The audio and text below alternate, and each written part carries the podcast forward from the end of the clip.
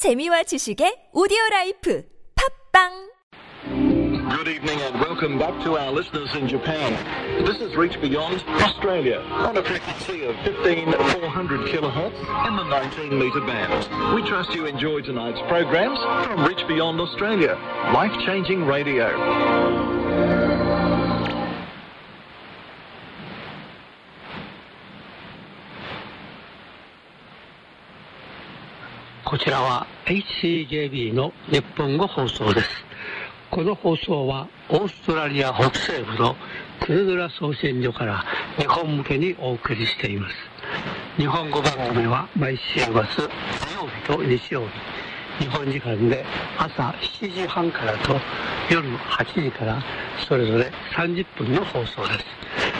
す。使用周波数は朝7時半からは 17.760MHz 夜8時からは 15.400MHz で夜はその日の朝の番組の再放送となっています。皆さんこんにちは。お元気でしょうか？尾崎和夫です。冬の間硬くなっていた桜のつぼみも膨らんで南からは次第に桜の開花宣言がそろそろ聞かれますね。さて、今日のサタデートークの先週に続きまして、日本タンパクラブの建設の大竹俊光さんとのインタビューをお聞きいただきます。日本が成功させた世界初の放送衛星打ち上げという歴史的な業績に携わってこられた大竹さんですが、今日は少し個人的なお話を聞かせていただきましょう。3年かかって衛星ができて種子島から打ち上げをしました、まあ最初からものすごく綺麗な絵が出て、えーもうこれは大成功だと、えー新聞にも大きな広告が出て間もなく放送衛星の実験が始まるから、皆さんコンバーターを買ってくださいと。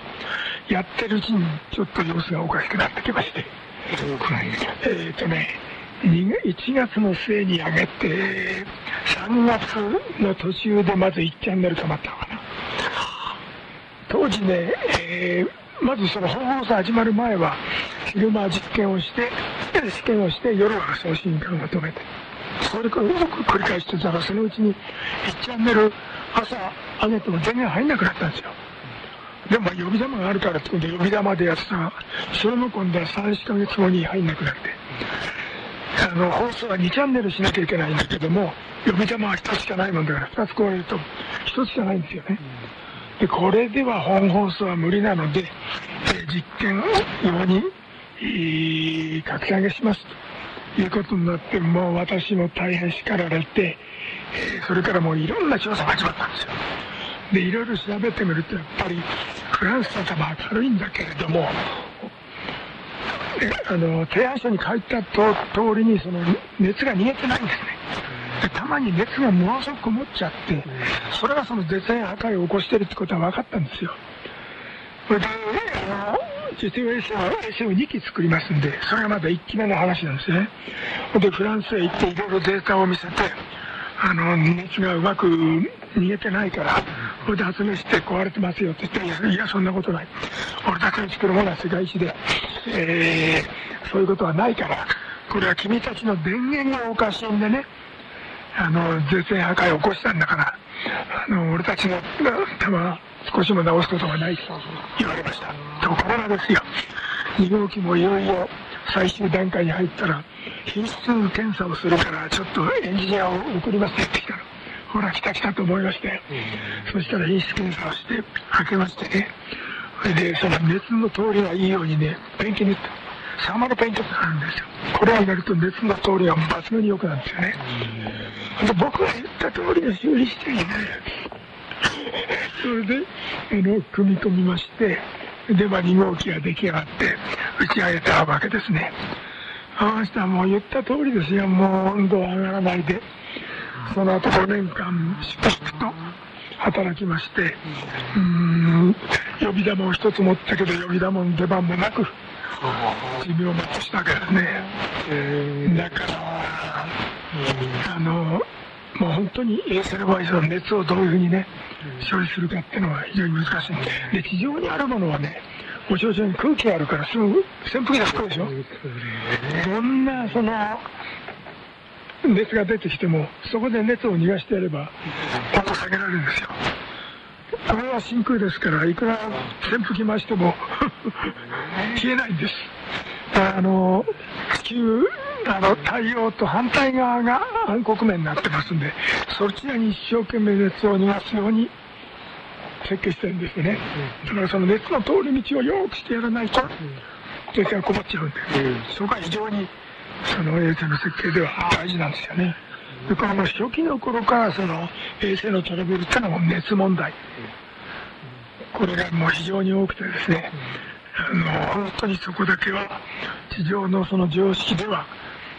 処理できないんで一生懸命数学モデルを作って解析をしてですね地球あの太陽と反対側が暗黒面になってますんでそでまさにそれに引っかかってしまった。でまあおかげさまでそういうことをやってまああの実験の放送衛星上げた場合もですねあの国内向けですからなるべく外国に電波が出ないようにねまたアンテナも非常に苦労して日本の領土に合わせたようにあの電波を出してたんですけどねやっぱり、まあ、少しは漏れますから、あのー隣の国から文句言われたりしてね日本の低俗な番組をうちの国民に見せないでくれとか、そうそういうこともありましたけども。でもアンテナすごくよく絞ったと思いますね。で新しい衛星になってますますこうアンテナの技術が良くなってきてね。隣で見えなくなったらね盗みに行ってた連中はね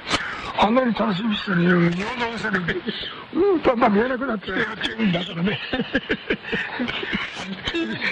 いろんなことはああるんですよね、うん、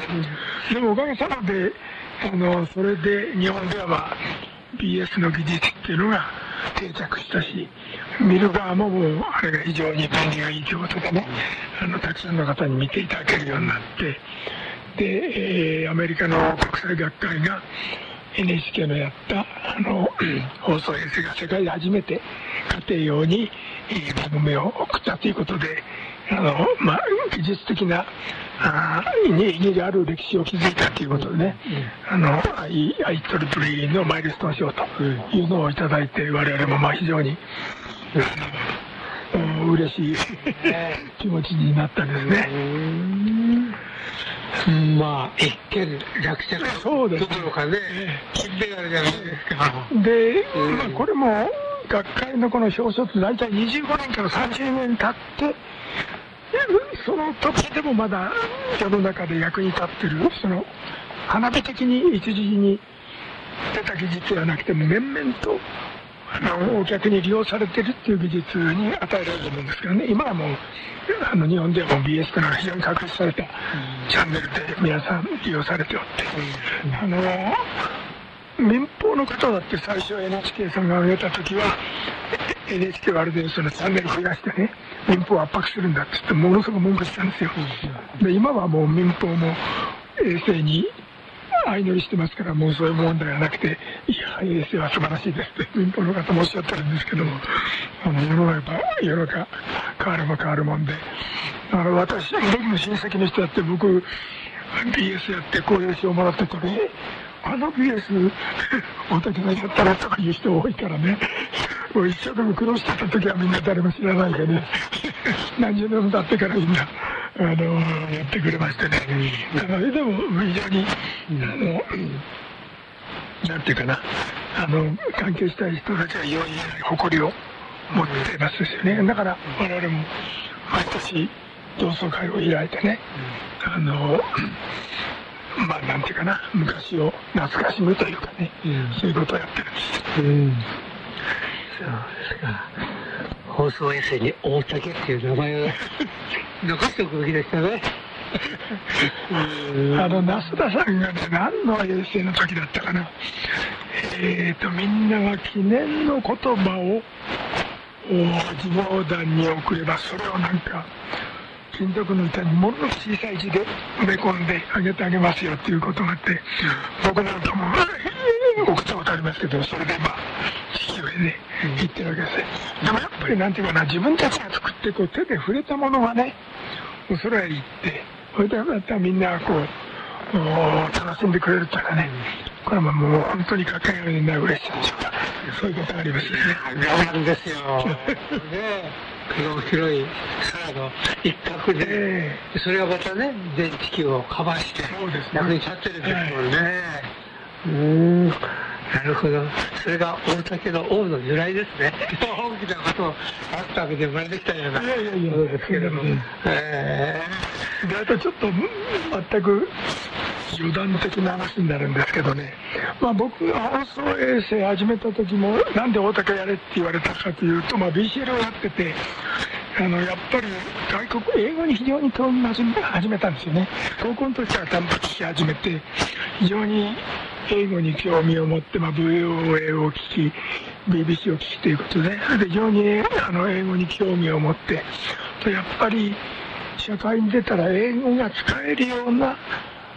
分野にも加われたらいいなと思ってたんですよね。で日本ではその英語検定制度っていうのが始まりましてね僕就職して何だからって。で1回目に応募して試験を受けてまあ一番上の1級というのを取ったもんですから。それであの会社でまあそういう技術を持ってる人登録されてて。で東芝であの宇宙開発をやる時もまあ東芝の相手はジェノレーキ GE ジェノレーキって会社ですね。で向こうとその英語を使って隊長にやる人間がいなきゃいけないって僕はまあ電子機器もやってたしあのこの先生やる前は飛行機のいろんなエレクトロニクスやってたんですけど、まあ、非常に似たようなとこがあるんでね大竹やれというようなことでいやある程度こう趣味の延長が影響してるんですけど で一時あの大学に非常勤講師で行ってまして、あの大学ってのは非常にこう造業等になっちゃうんでね外部からその社会で、えー、ものを作ってる人たちを呼んで学生に話を聞かせるっていう制度があるもんですからね。私も毎年六大行って、あのー通信設定法という話をしてましてね。これもやっぱりあの電気系の人が一番忘れがちなのはそのアースをどう取るかっていうのと熱をどうやって逃がすのか。これはやっぱりそのトラブルの非常に大きな原因になってるんで通信機設計をやる場合には熱とアースの取り方をよく考えて設計しなきゃいかんっていう話をしてたんですよ。でそそういう話をしててある年にですねえーまあいくつ毎年研究室の4年生が呼ばれてもう翌年就職するわけですからその就職した時の心構えなんかを昼飯食べながら話をしてたんですねである年あの田中浩二さんという人がその研究室におられましてね、えー一緒いよいよ食事をしている時に僕は実は第一志望の会社を落ちましたってしょげてるんですよね。でどこを受けたのかソニーですとでどちら行くんですかと島津っていう会社なんですって言うんですよね。で大竹先生島津なんていう会社知らないでしょっていうから冗談じゃないよ東芝もメディカル部門があるけど島津もすごくいいこのメディカルの技術があってねすごい競争してんだって言ったら彼急に顔色変わってね俺も頑張らなきゃいかんなっていう顔になったんですよね。それが何十年かしたらね島津製薬所の田中浩二さんがねノーベル賞もらうんですよ。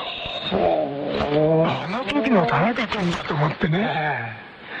だから彼もね希望通りソニーへ行ってたらノーベル賞はないんですそこでその挫折してね島津製作所になってこれでそのコツコツと電子技術を磨いて磨いていってすごくいい分析装置を作ったんですね。これはもう大変なあのこ功績があったもんですからノーベル賞もらって。でノーベル化学賞だったかな。であの電気関係じゃないんですよ。でもうそのニュースが出てすぐ大学には新聞社が来て「高田さんの話聞かせてください」ってまさかその通信工学科の人と思わないもんだからみんなびっくりしちゃって調べたらこれは通信工学科だ。それで僕の兄弟子の足立先生っていうのはその時の田中君の先生なんですけども、彼も最初に田中浩一君って言われた時に、ピンとこなかったし、もすごく目立たないからそう言ってインタビューに来て、えー、どの田中君かな 思ったような人だったんだけども、結局その就職してからの努力っていうのはね、そういう非常にこう、ユニークな道に行って、でも大変な効果を出すと。いうことになったわけですね。やっぱりね、人間は全てが希望通りいくっていうことはね、いいんじゃないんですよね。いろいろ運命のいたずらがあるから、やっぱりこの、挫折することもあるし、そこでもう立ち上がらなきゃならない。そういうこともな、ね、何度も何度もありますけども、それはやっぱり神様のお導きがそうなってるんだから、腐ったらいや、そこで何くそと思って、やっていくことで新しい道が開け、さらに神様はお導きになったんだから素晴らしい成果が出るんですよ。それを信じて努力をする。これがやっぱり大事だと思うんですよね。だ僕だってもうあのこれは非常に成果があったけどその途中では大変ですよ。いろいろ講師あの不具合が起きたら呼びつけられてお客さんに取られるしね。あの地上の好きだったらもう壊れそうになったら気が付いてすぐ扇風機つけにそうはいきませんからもう宇宙だけは本当に故障の時はもう全て見えるけどもどうやって手を打つかって大変な苦労がいる、そういうことで、まあ、誰がやっても諦めないようなことでいずれそれは成果に結びつくということを信じてやらなきゃいけないというふうに思いますよね。しかも初めてのことをねやるってんだから、ますますね参考になるものはないわけですよ。失敗があって分からないでやってんだから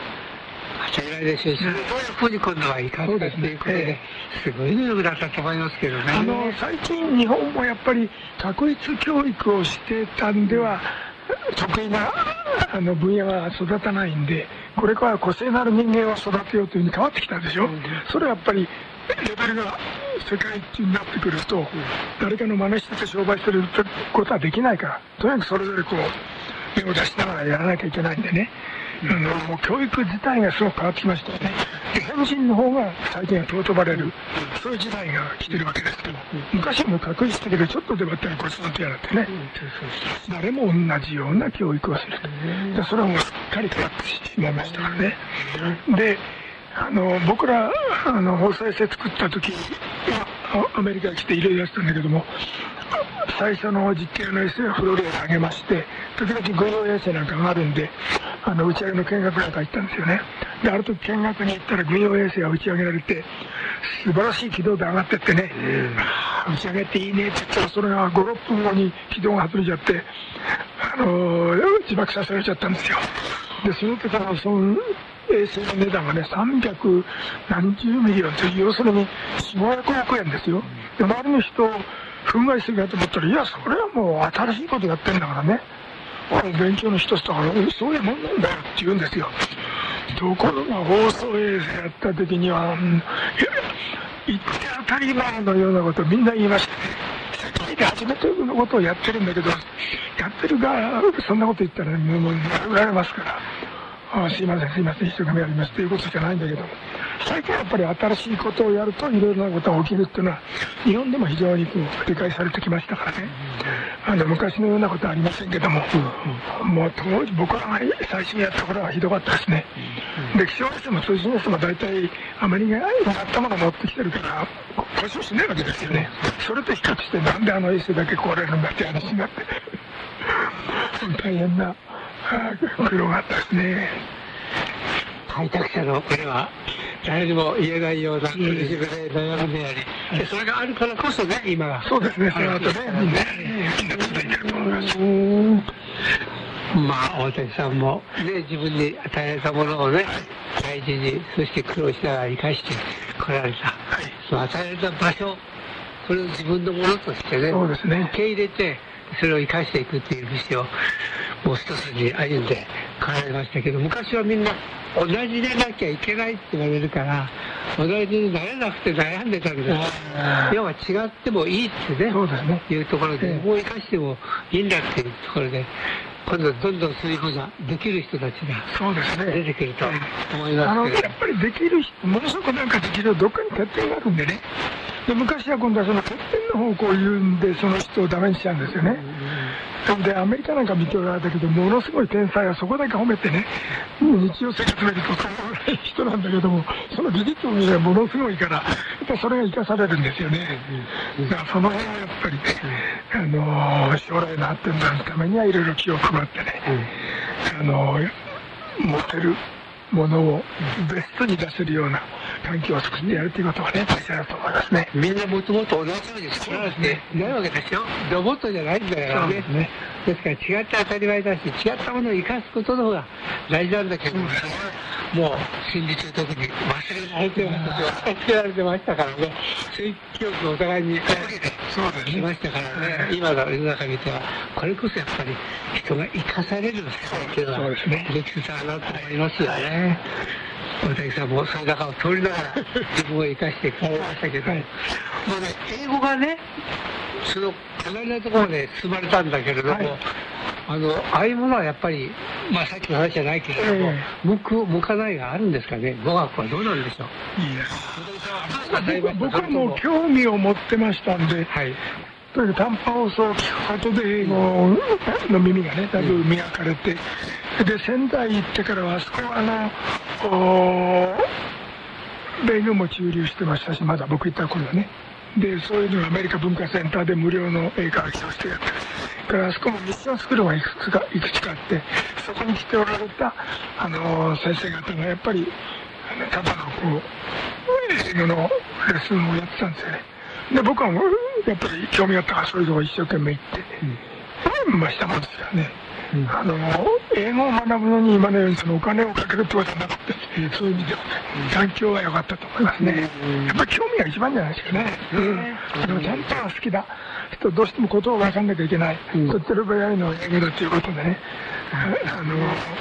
やれたと思いますだから同じ BCL 仲間でもやっぱり好きになる国と言葉が違うんでね、ラテンアメリカ好きな人はすごくスペイン語が上手になるしね。あの韓国や中国に持ってる人は中国語を上手になって、あの韓国語はすごく上手な人いっぱいいます。そういう意味でやっぱり自分の興味を生かしたそのピークをどこに向けるかっていうのは、それそれぞれにやっぱり、その環境の関係でいろいろあるんじゃないでしょうかね。はい。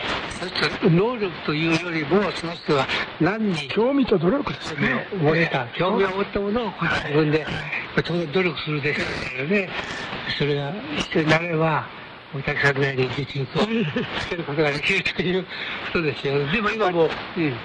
結局興味を持つということは努力が嫌じゃないんですよね。努力が嬉しいんですよ、興味持つことに対して。趣味に対してものすごい力使うじゃないですか、誰がね。そういう意味でやっぱり興味を持つとはすごい力になるから。うんうんでそそういうことをやっぱり言葉も身につくようになると思いますね。あるものを手に入れたい欲しいと思った時にそこに興味が出てくるとインタレストって言いますよね、はい。そうするとその目的のものと自分とインタリはい。間で結びつけてくれるこれがそうなんですやっぱり興味なんでしょうね、だから大いに皆さんも興味を持ってそれに向かってね自分をこう磨いていくっていうか神様いろんな賜物を与えてるんだけども、そのあ与えられた賜物を生かすか生かせないかは努力くらいだってどんだけやるかっていうことにかはいかってますからね。はい。あの自分のやる気でやっていくと必ずはい。最後いい結果が出るということですよね。まあ大竹さんのそのこれまでの歩みを振り返っていただいて一番そのこれはやったんだというものをですね今日はご紹介いただきました。それが放送衛星でございます。えちゃんとあの IEE そうはい。まあ、I トリプル E って言ってますよね。はい。いい、いい、いい。これ4つい3ついがついてますね。はい。国際電気電子学校、はい。えーこれで PS2 はい。世界で初めて家庭用衛星放送を実現したとしてこの IEEC マイルストーン賞ね、ここまで来たぞ、ここまでやったぞという、えーこういうあの賞を受けておられます。本当にご苦労さまでした。ありがとうございます。次の賞は何でしょうまあ、日本散歩クラブで今ご苦労していらっしゃいますけれども、何か BCL 聞いてる皆様方に一言 BCL をが始め、まだできる前からね、あった日本短波クラブ、そしてそのブームを通って、今もまだ今短波クラブというのがありまして、メンバーの方がいらっしゃるんですけども、そういう方たちに対して一言メッセージいただけますか？いや、あのーなんていうか、BCL って思ってしまえばね、一人でできる趣味なんですけども、やっ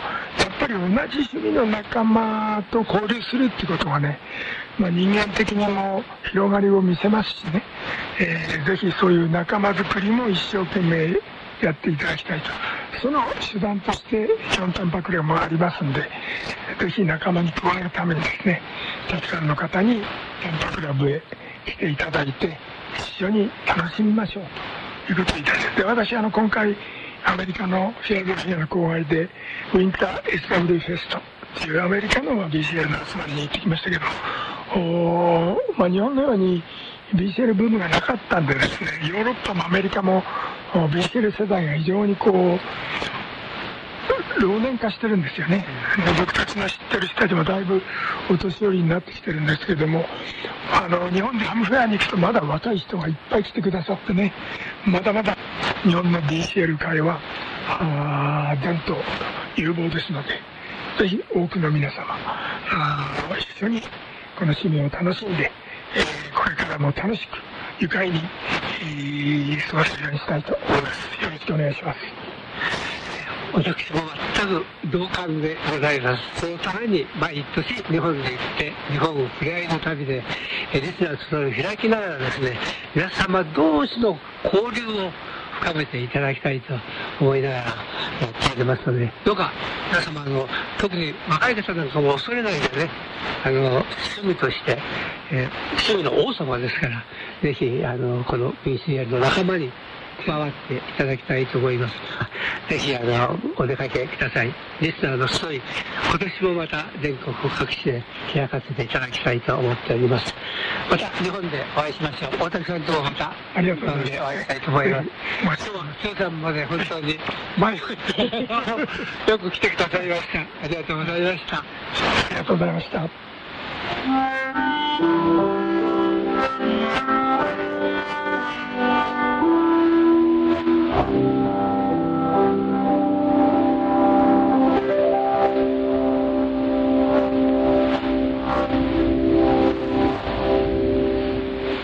先週と今週の2回にわたりまして、日本短波クラブ事務局の大竹俊道さんに、日本が成功させた世界初の放送衛星打ち上げまでの苦労話を中心にお話しいただきました。そして、短波に寄せる大竹さんの熱い思いも語っていただきました。えーこの2週間にわたってのインタビューは、1ヶ月ほど前にアリゾナで収録させてもらったものです。この番組に合わせて QSL カードと番組ノートを用意させていただいておりますので、どうぞ振って受信レポートをお寄せください。お聞きの放送は HCJB の日本語放送です。週末土曜日と日曜日は朝と夜のこの時間に日本語番組を30分間お届けしています。新周活動は朝7時半からは 17.760MHz 夜8時からは 15.400MHz です。夜はその日の朝の番組を再放送しております。それではこの時間の番組をこれで終わります。皆様、一人一人の上に神様からの豊かな恵みと祝福をお祈りしながらお別れいたします。それでは次の放送まで、またごきげんよう。さようなら。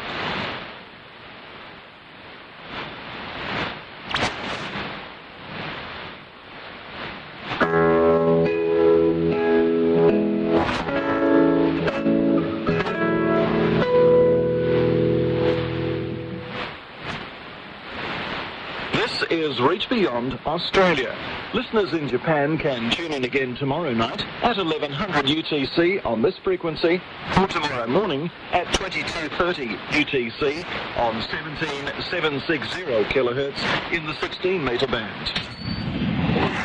Reach Beyond Australia.